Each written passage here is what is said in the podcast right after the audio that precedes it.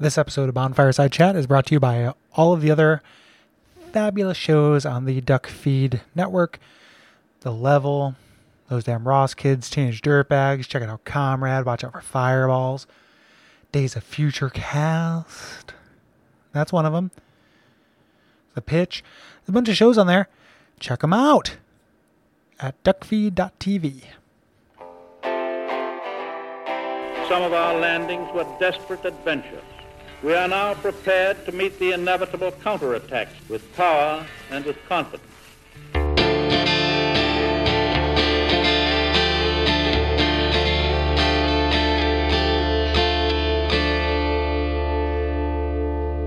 My name is Gary Butterfield, My name is Kole Ross.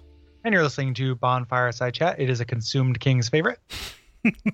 And uh, this week we are reading your responses to the uh, the consumed king's garden and the untended graves. Uh, as is usual, we let Vaati go, um, and we Mhm. really appreciate him uh, being on the main body of the episode. Man, that was a lot of fun. Yeah, absolutely. Like I, I like that guy a lot. Um, you know, and it was just, it was just, uh, it's, it's, knows his stuff.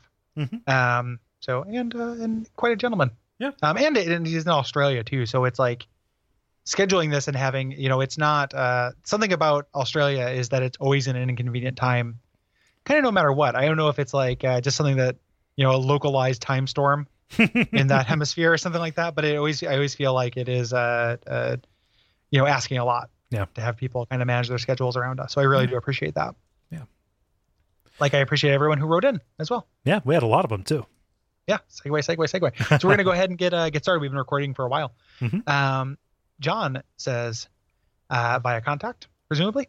Um, yeah, I, I just I decided to leave that off because it's always via contact. Yeah, it's I've gotten in the rhythm of saying it. but I know, right? I don't need to. I'm just gonna say it just because it's, it's kind of fun, or it's gonna slip in sometimes. Okay. Uh, John says uh, via some method or other. Um, I found many of the bosses in Dark Souls 3 to not really be that challenging, even on the first run. Even the dreaded Nameless King, which everyone told me was hard, and I was crapping my pants when I entered the fog door, I ended up doing solo on my second try. Fuck you. That's me editorializing. Um, I don't actually want you to fuck yourself.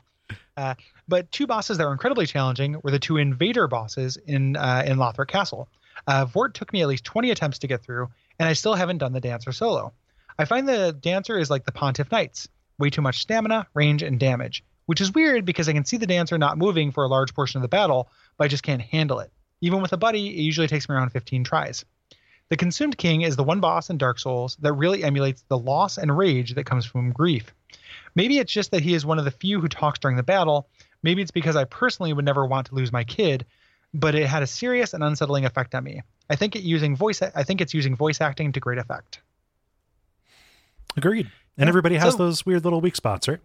Yeah, that's why I always say Dark Souls seeks your weaknesses, where it's like, you know, these are bosses I find easy, but I think that you know, Nameless King is a, a war crime, and then the um, you know, and it is uh, everybody has different. So that's why, you know, that's one of the big reasons why, as a show policy, Get Good can go fuck itself. Yeah. because it's reductive and unhelpful, um, and uh, doesn't actually apply to Yeah. like a lot of these things because this guy is obviously good.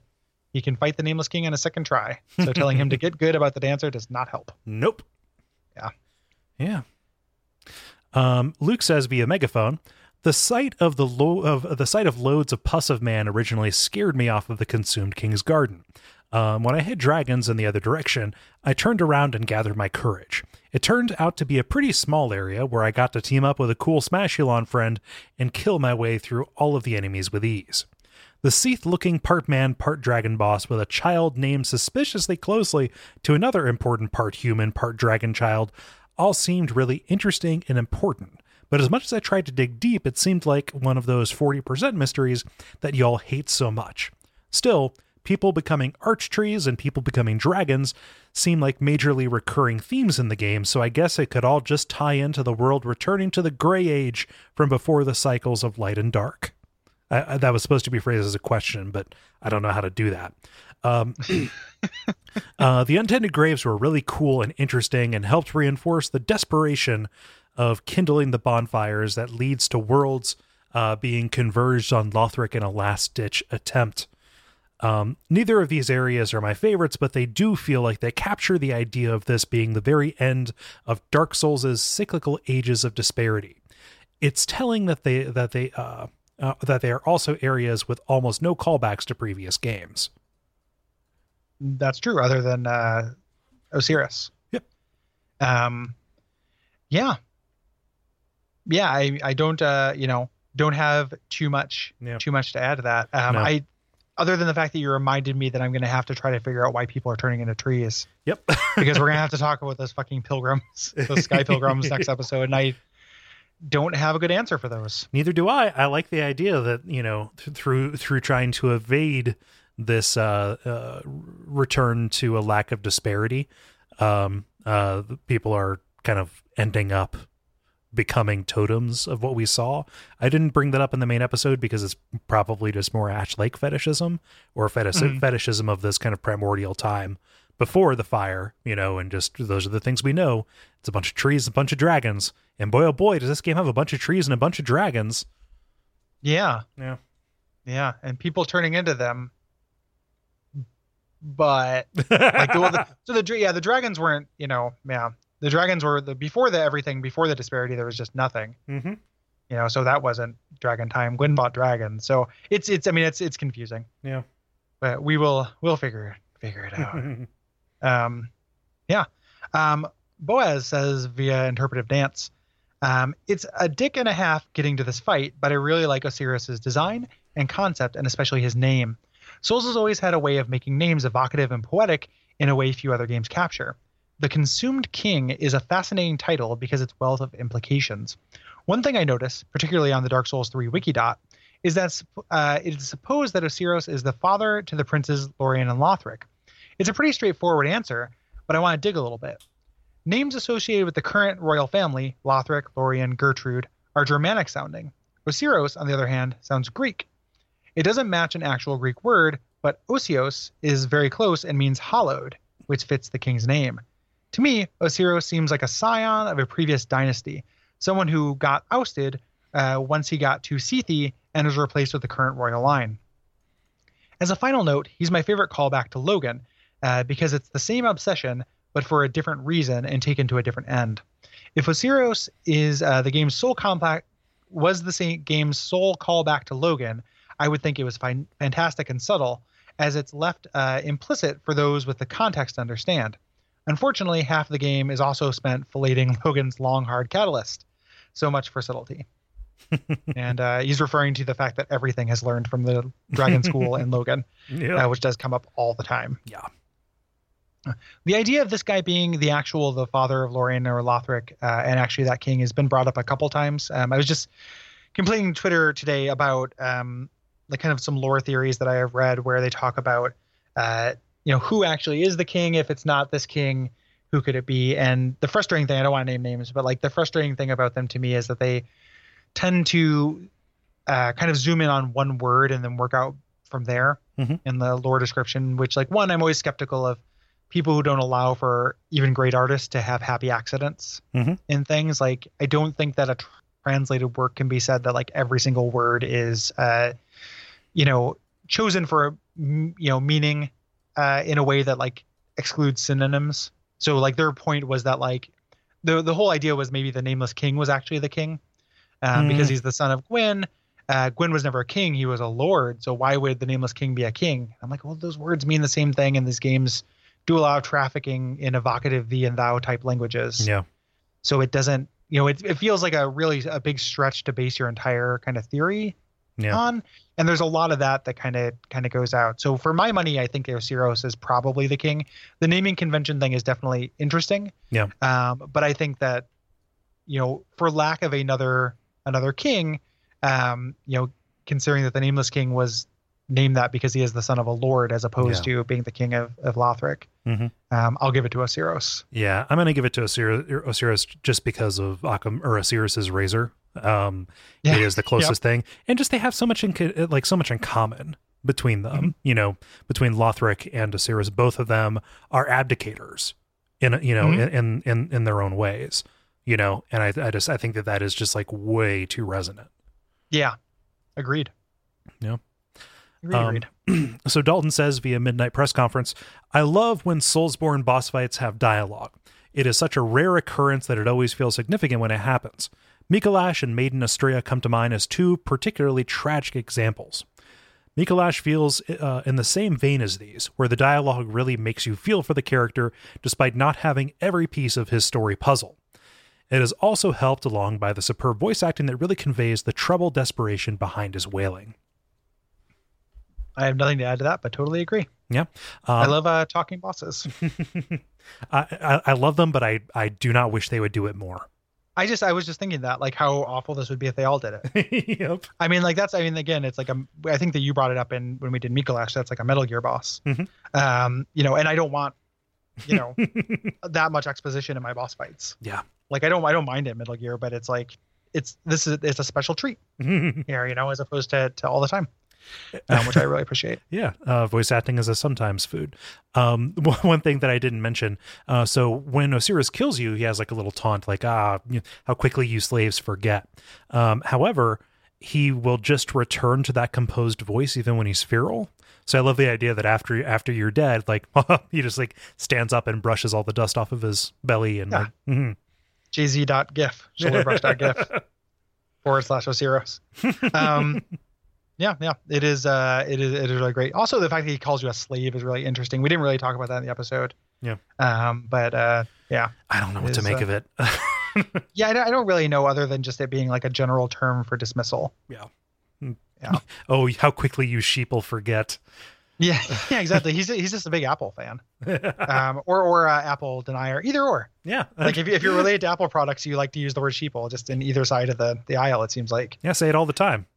Yeah, it's uh, and so, so does everyone. It is just uh, because it's all just Apple's world. We're on one side of the line or another. Um, Matthew says via Amber Alert, Ocelotte. Wow, what a chilling battle. From the lead up to uh, lead up to the area, hearing the child cries, to seeing the Seath-like monster cradling an invisible baby. Shudder. Oceiros's transformation through the fight was an amazing second phase and showed the descent of another caught up in a Lord soul. The voice acting here was amazing and, and really drove home the point of someone twisted with obsession falling from grace. Once again, let's not refer, uh, forget that this is the King of Lothric. Yeah. Yeah. It's pitiful. He's down there. Um, there's uh, this somebody where I just I, I oh, but before so uh, Boaz um uh titled their uh their email the busy king's garage yeah like that, that that was actually in the subject it's like oh that's so good because he's like he's down he's he's down in the basement just fucking around mm. while the entire house goes to shit yeah, yeah. Mm. I, I want to get like a, a, Brandon Bird thing of him like constructing a mechanical hand, like that drawing of uh, Christopher Walken making one. oh man, yep, gotta love that fall from grace. Mm-hmm. Oh man, Mike says via letters burned into a football field. Firstly, fuck Oceiros. This guy is always a bane of my playthrough. No matter what build I'm running, I can't seem to do that much damage on him. Uh, he moves quick with little tells, uh, with little tells of his moves, and he hits like a runaway ice cream truck. Uh, which sucks because the boss before this, the dancer, is one of my favorites in the Soulsborne games, and her boss weapon is uh, is in my favorite uh, in PvP. Uh, to go from such a high to such a low really kills the passing for me. Secondly, in the Dark Firelink Shrine, I had a theory about the Black Knights. While my friends thought that they were guarding the shrine, I felt that there is a much sadder tone to them. To me, they're a lot like a lost hiking group, taking shelter from a blizzard and huddled around a small fire trying to survive. Being there isn't going to do them much good, but in the age of dark, I believe that there is uh, that this is where they feel the safest, and unconsciously went there in desperation. That is just my weird theory, though, take it for what it's worth. Hmm. Hey man, head cannon's head cannon. They're just wandering and attacking yeah. folks. Like Yeah, yeah, like these lost hikers and their companions. these youths and their companions are uh are gone gone stabbing. Um Yeah, I don't uh you know, I don't I don't know about that. Like it could be I don't know if they're necessarily guarding it either. I think they could just yeah. be drawn to it, but I also don't it's hard for me to have that much sympathy for Black Knights. Yeah. Um, partly because they're just you know armors. uh, you know, like they they do, and they feel have a sense of like feeling like a force of nature as opposed to a character. Right. You know. Um, I also like I don't uh again just souls bosses find your weakness. Mm-hmm. You know, it's like Oceiros to me is uh, like maybe other than Yhorm, the easiest boss in the game for me. Um, like I've never died to Oceiros. Yeah. Um, and I, I just I always end up with like I the last time I went into it uh, fighting the Slashulons on this build, I ended up with three Estus going into the fight and beat him on three Estus. Like I find I find it to be a very easy boss fight. Yeah. Um, not for necessarily reasons that I think are great because as I said, there tends to be a lot of kind of clipping issues. Yeah. Um, with it for me, but I, it never he just doesn't end up hitting me that often. Yeah. So yeah, but again, everybody's uh, everybody's weakness. We're going to talk about um, you know, as we move through. Like I have a real hard time with Soul of Cinder, which a lot of people like hard time in all senses. Like I think it's hard and I don't like it, and I know a lot of people really love it. Um, you know, everybody's kind of got brings themselves. Yeah. These bosses. Mhm. Um, Luke says uh, via record sent into space to tell aliens about our culture. Uh, Wild Smoldering Lake shows how disheartening and even damaging recycling can be uh, to a game. These two little areas are a showcase of just how much can be done with so little. Besides Oceiros himself, there don't appear to be any new assets on show in either locale. Instead, they remix old ones in considered and compelling ways to create something entirely new. The Consumed King's Garden is a neat little short story that, to my mind, meets Gary's much vaunted 90% rule. We would all come to the same broad conclusion about what happened based on the enemies, environments, and items, but there is room enough in the imagination to make our own story. Uh, and to clarify, it's the 70% is the uh, the sweet spot for me. Um, Untended Graves is even lazier. A direct retread, and I have no theory to explain this timey-wimey, spacey-wafy, shifty-wifty callback to one of the game's own levels, but the ambigu- ambiguity inherent uh, in the return more than compensates with woozy mystery. Like with Ash Lake, the lack of meaning here makes the level feel surreal, not vestigial, a deft feat. The masterstroke of minimalism, however, is sitting in Oceiros's hands, or isn't, depending on your personal canon. By removing the texture of the baby from the boss model, be it for censorship or for creative reasons, Miyazaki senpai uh, made the fight so much more memorable than it would have otherwise been. A dead baby is chilling for a moment, but as I believe Keats once said, an invisible baby whose cries still echo in your ears is the nightmare forever. it's such a potent, uh, potent void, and every interpretation of it is much more affecting than any text would have been. These aren't big, expansive ideas, but they are both direct, undistracted from the stories they want to tell and moods they want to invoke. And because of that, they ended up being two of the more memorable areas for me. Less is more, a lesson I could have taken to heart while writing this letter. Very well put. Uh, yeah, agreed. I um I do like that I when you take away something like that, like that's such a cool part of creative work. Yeah. You know, and uh that's uh you can sometimes you can do uh when when I was in a band, um the guy who played drums who was also uh you know a great great musician songwriter in his own right and was in a bunch of bands uh used to do kind of lyric passes on my friend. And what he would do is he would just take out words Mhm. and he would invert cliches. So you just change you know the conclusion you come to at the end of a thing and made lyrics good Yeah. you know that way. And like that's a something to do. Like you just take out something. Yeah. And it just it, you know by removing that you strengthen it so much more. Like you know so much before you even get to the baby so much about about oceiros is about grief and longing right? Mhm. so you know what could underline that more than a very notable absence at Yeah. least visually you know? Yeah, yeah, absolutely yeah. And the um the cool thing too is that like you're moving through lothric. I mean you weren't. Like you were moving through this whole other story but when you were thinking about lothric the king was a big question mark. We had gotten a lot of kind of lore about what the queen could be um not a lot of it but kind of hints at it Yeah. and answering it with this kind of this weird kind of dangling thing that has more questions than, than answers kind of works for me um something that uh body said in the episode that i think is kind of potent was that like there's the question of whether ocelotte's real there's a question of like what that means but there's also the question of whether it, uh, she's important Mhm. And i think the answer to that might be no. Like I, I don't- think that uh, ocelotte actually is very important to the story.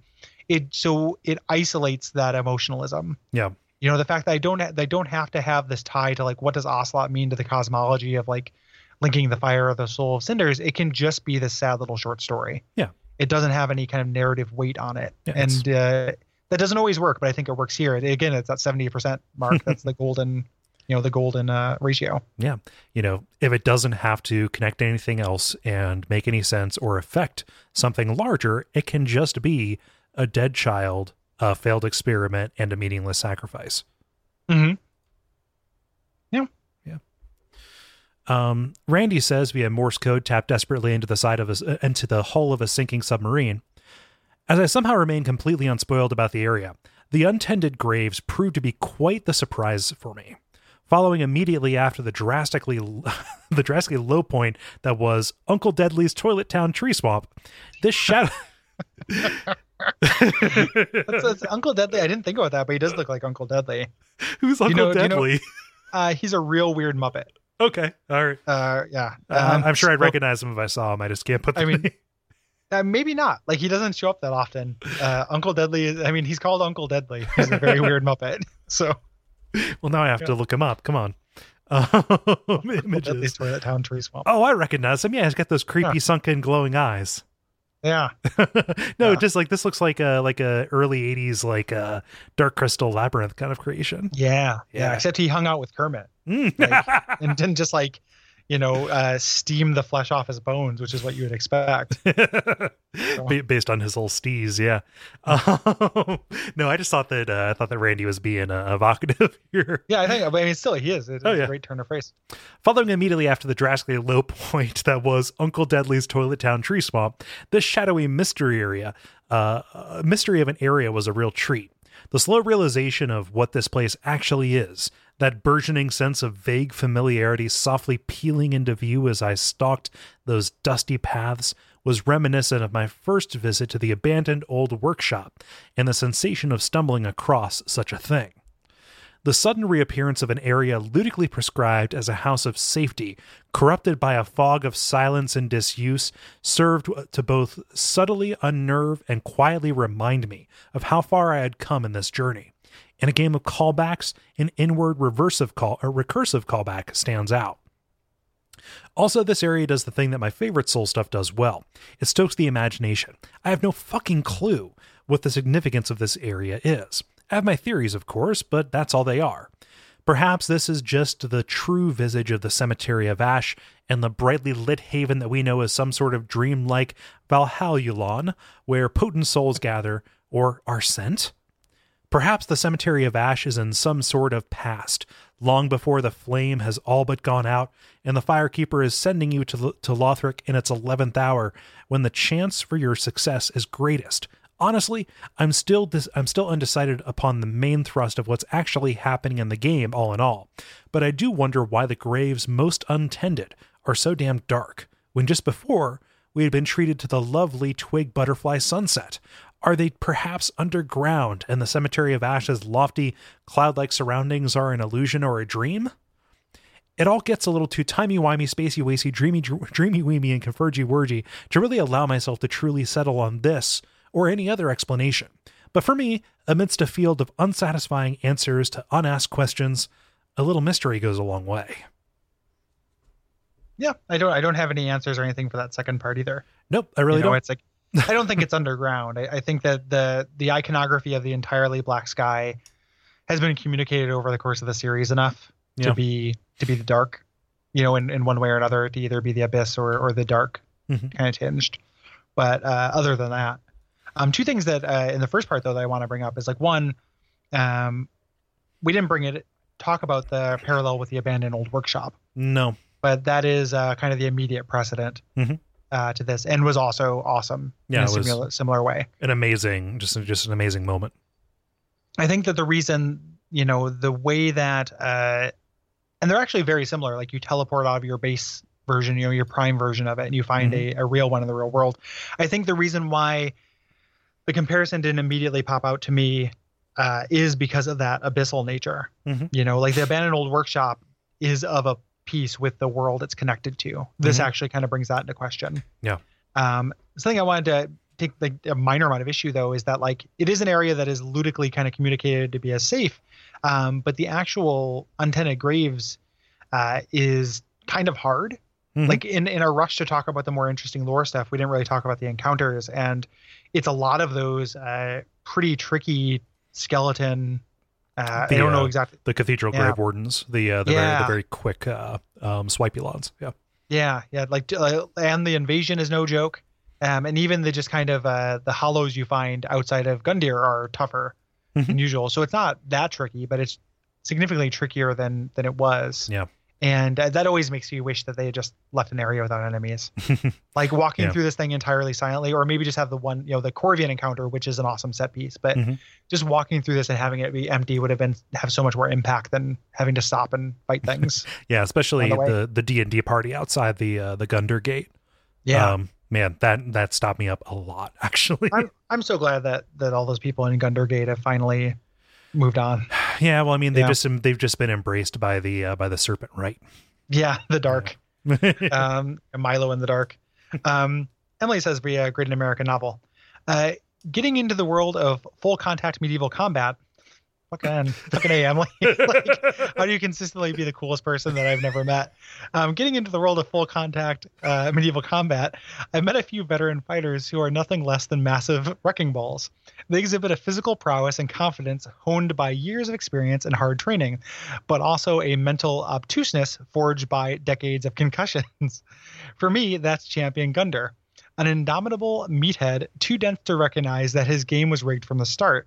I imagine him pouring his heart and soul into training to be the best fire linking champion possible, not realizing all that muscle would be worthless against a betrayal from within.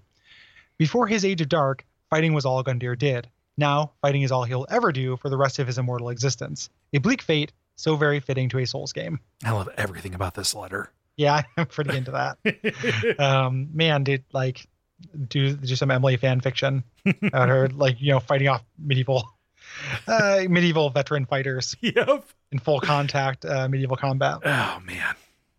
Yeah, Yeah, tell me more Yeah. about this, Emily. We, we we don't have to read it on the air. I just want to hear more. more yeah. anecdotes. Just, I mean, in Slack. Yeah. um, that's fantastic. Yeah. uh, and is also uh, that is a great characterization. Yeah. of this character. When we first talked about uh, Iudex Gundyr, we talked about his uh, resemblance to uh, Old King Doran, right? a little bit. Yeah, the fact that they, that if- they use the yeah. halberd and stuff like that. And same like very similar helmet. Mhm. You know, they kind of look look the same. And I was wondering if there was anything that might be reflectant in, but we just know so little about Old King Doran that like, yeah, yeah, not really. all that we have is that they're implacable and they're meant to be guardians of you know something Yeah. that is deemed to be um, either very powerful or very dangerous. Yeah. Yep, Yeah. Um, Matthew says via Puffy Paint and Glitter, uh, would it be wrong to say that the Firelink shrine we use as a hub isn't the real one? It could be in the past or it could be another reality. I can't say for sure. But we have to teleport to and from it. We never actually leave it on foot unless we want to revisit the Cemetery of Ash. On the other hand, the untended graves and the disused Firelink housed within are actually physically connected to to the rest of the game world. Uh, these reasons lead me to trust in my assumption that Hub Firelink is either not real or from a different time period altogether. Yeah, I don't know. Yeah, we covered we covered a lot of that. I wanted to make sure that if somehow none of that was addressed, that was somehow brought up. But yeah, like just those those are very. I mean, those th- those are the questions, right? Yeah. Yeah. I mean, Yeah. it, it clearly has an effect. Like people get teleported to um, Hub Firelink, Mhm. um, so that's where people people end up. Yeah. Um, things that we do in Hub Firelink have an effect on the world, presumably. You know, because that's where we ultimately will put all the lords in their throne Yeah. and go fight a Soul of Disappointment. But like, so Yeah. I, I need to go like rescue Yoel, like find the first person that I can that I can warp back because the thing we said way back earlier tonight at the beginning of the Mhm. episode about the teleportation pattern, like the sigil that uh, pops up under you. it's yeah, it's not the same. I don't think. Fuck. I think you yeah. did, yeah, that would have been. I mean, that would have been interesting if like, you know, Yeah. a, a, a Lothric did it. Yeah, I've just I this is some kind of grand, you know, grand deception. I think they just kind of fade away. Yeah. if I recall, it is a different like that that ring teleport thing is uh is unique to Lothric as Right. far as I as far as I know, or Lothric like the kingdom, not Lothric, the character necessarily, Mhm. since uh since the the lady Yeah. can do it. This is my son, New York. Hi. yeah, exactly. Yeah, is is uh is it or it could be his son? I guess it's York. the uh, that that would that would make sense. Um, uh, finally, uh, Doug says uh, via hackneyed bit that we're going to stop doing. yep. Um, a lot of the lore supposition about Dark Firelink has been that this dark world is an alternate past or future where the fire was not linked. There's conflicting evidence for both, but seemingly it cannot be the past and future, even under the most convergy-wergy interpretations. But what if it is neither? Uh, for me, the clue came from Ludleth, who has some obscure dialogue which can be found if he is killed. After he returns, he shudders and cries out in pain, uh, implicitly about being trapped in the nightmare of the unending fire cycle. Gehrman had some similar hidden dialogue along these lines in Bloodborne, and it got me thinking. What if Ludleth uh, took some action to manipulate events to end the cycle? Uh, he claims to have hidden the Firekeeper's eyes, saying, We did all we could to spare her from them. He also says that because of what the eyes show, he willed himself to paint a new vision. The eyes are behind an illusory wall behind Champion Gundyr in a world which itself is behind an illusory wall in the garden, a strange location for it to be. Perhaps it is neither the past nor the future. Perhaps when Ludleth says he painted a new vision, perhaps he literally painted this world based on the real Cemetery of Ash and Firelink Shrine in a place he thought only an unkindled could reach. His guidance is thus a subtle way of influencing the player towards any outcome that does not invoke relinking the fire. Um, I mean, he seems he's fine with you relinking the fire too. Yeah. Um, I mean, the other parts of it, like it could be him. You know, that's what I kind of what I mean when I talk about it being an alternate, like a pocket dimension or an alternate reality. Like a, a painting would be a similar kind of thing mm-hmm. to that. Um, you know, that's what paintings are in these games is like an alternate kind of pocket dimension. Yeah. Um, that's something I do entertain. Um, I don't know if that motivation uh, is necessarily correct, but yeah, but yeah, I mean, that definitely could be. That is uh, that's something I've seen before and is is uh, worthy of consideration for sure. Mm-hmm. Um, in relation to this, Yeah. something I, I I can't remember if I talked about on the show or just on Twitter or Slack. Um, one of the things that is frustrating to me is the way that like timey wimey convergy worginess worked its way from what in Dark Souls One was a gameplay multiplayer soapstone consideration to Mhm. something that we can actually use to paper over plot things. Yep. Because in Dark Souls One, the the only things that are kind of you know the the, the flow of time being odd in in Lordran Mhm. um, was just introduced Sol- by Solaire, who is a character who we were introduced to just more or less to explain multiplayer to us, you Mhm. know, um, and to have a multiplayer component. And it somehow worked its way into the single player kind of exploration of the explanation of the world. And Yeah. we're as guilty of it as anyone. Like we talked about that shit all the time in in all seasons of the show. But Yeah. it does like once you kind of introduce that, there's an element of like once something can just be hand waved away that quickly, Yeah. um, it kind of becomes less satisfying. At a certain point, you stop. You stop trying to close a gap by that. Just kind of like, oh, just like you know, just if there's if there's something we don't understand, you know, we can just kind of close that by saying there's there are things about the way that you know there there are assumptions that we cannot make about the way this world works, and so you know, just if there's something unsatisfying, it's almost like you know, Wizard did it or Aldia did it or any of those cliches that we end up go- going after. When that gaps when that gap gets so wide, it becomes almost like they didn't feel like exercising the rigor to make this thing be internally consistent. Yes. Yeah. It just it just has that feeling to it with a thing that we've all taken, you know, again, we're as guilty as any as anyone.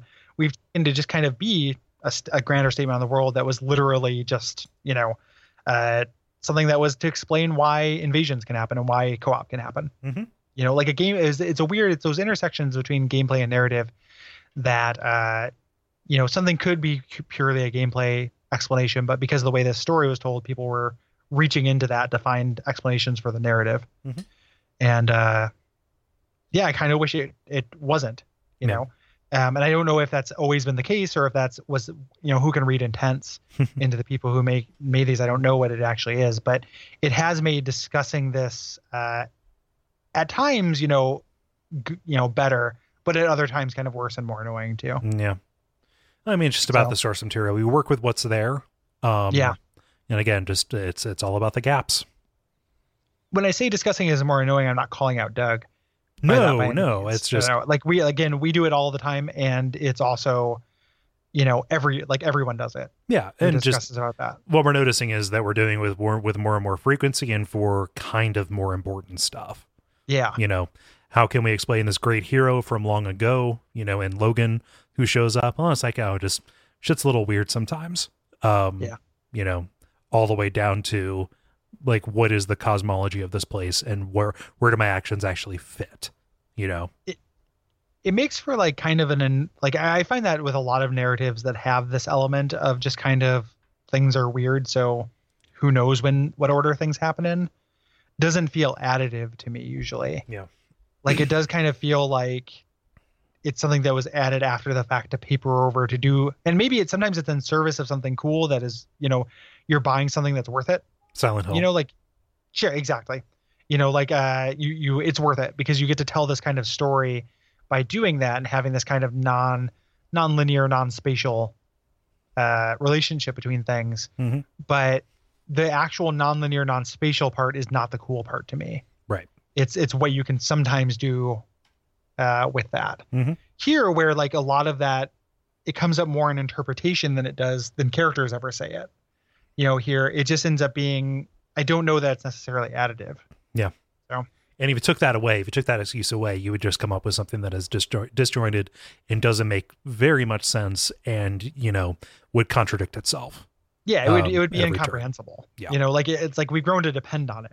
Yeah. Like there like I you can almost say that like there wouldn't be this kind of cottage lore industry without people being able to say timey wimey, spacey wacy, time is convoluted and Mhm. order and things like that. Um, but you know, it's it's just really important to kind of remember. Uh, like I don't I think that it was literally in Demon Souls. I think that that's just it's a developer message. Mhm. You know, like a develop like it says that this thing, and then in Dark Souls One, it is a character, so it makes it part of the text. But it was also a character that is kind of part tutorial. Mhm. So, yeah, yeah. I don't know. It's uh, yeah, it's it's interesting. Yeah. So we we got interesting times coming up on these last uh, these last couple episodes because uh, we're gonna get to that ending, and that's gonna be a fun one to talk about and a fun one to have everybody kind of response and get their their two cents in. Yeah. Um. Very uncertain. I'm even more Yeah. uncertain. I mean, I guess Blood Bloodborne is pretty straightforward. I'm I'm more uncertain than, than than I have been in the past, and I'm comfortable with that. Like I'm fine being uncertain, especially as so many of the pieces are still in the air. You know, like it's I yeah, it's it's gonna a lot of it's gonna depend on the DLC stuff for me Yeah. because I'm I'm uncertain, but the part the things I'm certain about I don't like. Mhm. You know, so it's not um it's not even a question of it not fitting for some of these things. It's it's not the uncertainty. It's so much as just like oh that's what that is like. yeah, You know, I have that feeling about about the ending, and and and we'll get to it, and things could recontextualize it with DLC. Yep. And stuff. But I'd be inter- I'm going to be interested in reading other people's kind of take on it, whether these same things that like if they came to the same conclusions, and if they did, if these conclusions worked for them in a way they didn't for me. Um, but like luckily we're a little ways away from that because before that we have to do Lothric Castle, which is a cool level. Mhm. Um, it's gonna be fun to talk about. yeah. Um, if you have things to say about Lothric, oh, you know what? Real quick, um, via special request via my Ask FM, quick shout out to Illusory Wall uh, because there has been a uh, Return to Lordran event, PvP event, Hmm. and he has been going crazy spawning vagrants. For it. Uh, and somebody specifically was like, "Hey, can you give him a shout out for this?" And I was like, "Well, you know, I, I will always, uh, you know, I, li- I like that guy a lot. He does really good work. uh-huh. Happy to shout him out. I don't know that the person who asked me that if they knew that he's been on the show and that we're already like fans of his. but what a cool, fun thing to do. And he's Oh, been yeah. going on, uh, going on the the wiki and explaining the mechanics of it and how to do it. um, he's got it kind of down to a science. So he's been, if you do this Return to Lordran event, um, you're going to see vagrants and the like because he's making them happen. oh, do we know what platform he's doing that on? Uh, nope. Fuck. But I'm sure if you find him, uh, which you should, you find him on Twitter um, or search him out, you'll be able to find Yeah. that information. Good on you for going and making everybody's world a little bit more magical. Yeah, man, do I miss vagrants Yeah. or something to that that level of weirdness. Right. Yeah. Um, yeah, so I'm glad I remember that though. I almost forgot. Yeah. Good catch. Yeah. Mhm. I, so that's that's all the responses. Thank you, everybody. If you want to write in about uh, Lothric Castle up through uh, the uh, the Dragon Slayer armor uh, and that kind of whole thing there, uh, go to duckfeed.tv slash contact. Um, change the, uh, the the the site a little bit and all of this as we kind of reshuffle things. Thanks for understanding about the SoundCloud kind of stuff. Uh, uh, just uh, large amounts of back end work going on right now, but it's all uh, for the better uh, and to get you a better thing. Um, so so yeah, uh, the URL for the show right now, at least temporarily, is bonfireside.chat. But all of this can be found through dark uh, dark blah duckfeed.tv. Darkfeed.tv. Mm, is that available? I Uh, like Darkfeed. um, if you have anything to say about uh, Lothric Castle, go to duckfeed.tv forward slash contact. That is the place where you're going to want to stick your response. Yeah. And we really appreciate that. Um, other than that, usual stuff. So uh, ratings, reviews, um, patreon.com forward slash duckfeedtv. all of that. Um, I think that's everything. We've been recording for a while, which is what we, Mhm. what we always say now nowadays. Yep. Um, I don't know if we have any deleted scenes, so please save Yep. his soul. Please save his soul, Umbasa. Umbasa. Gary Darkfeed.tv is available. Yay! That's pretty good. Want me to snag it up? Um, I mean, if it's if it's you know negligible cost, It's not. Like- okay, probably probably not. okay. Um, okay, I'm gonna go watch. Uh, we'll do some improv. Oh, cool. Have fun. Um, yeah. If uh, if like I said, I'll probably edit this late tomorrow Okay. after work or on Saturday. Um, I'll probably get this to you over my lunch break. So, like, you- you'll have it by the time you wake up, likely. Okay. If not, it'll be in the afternoon. So, that works. all right. Um, all right, dude. I will. Uh, I will talk to you later. Later. Have a good night. All right. Bye. Bye.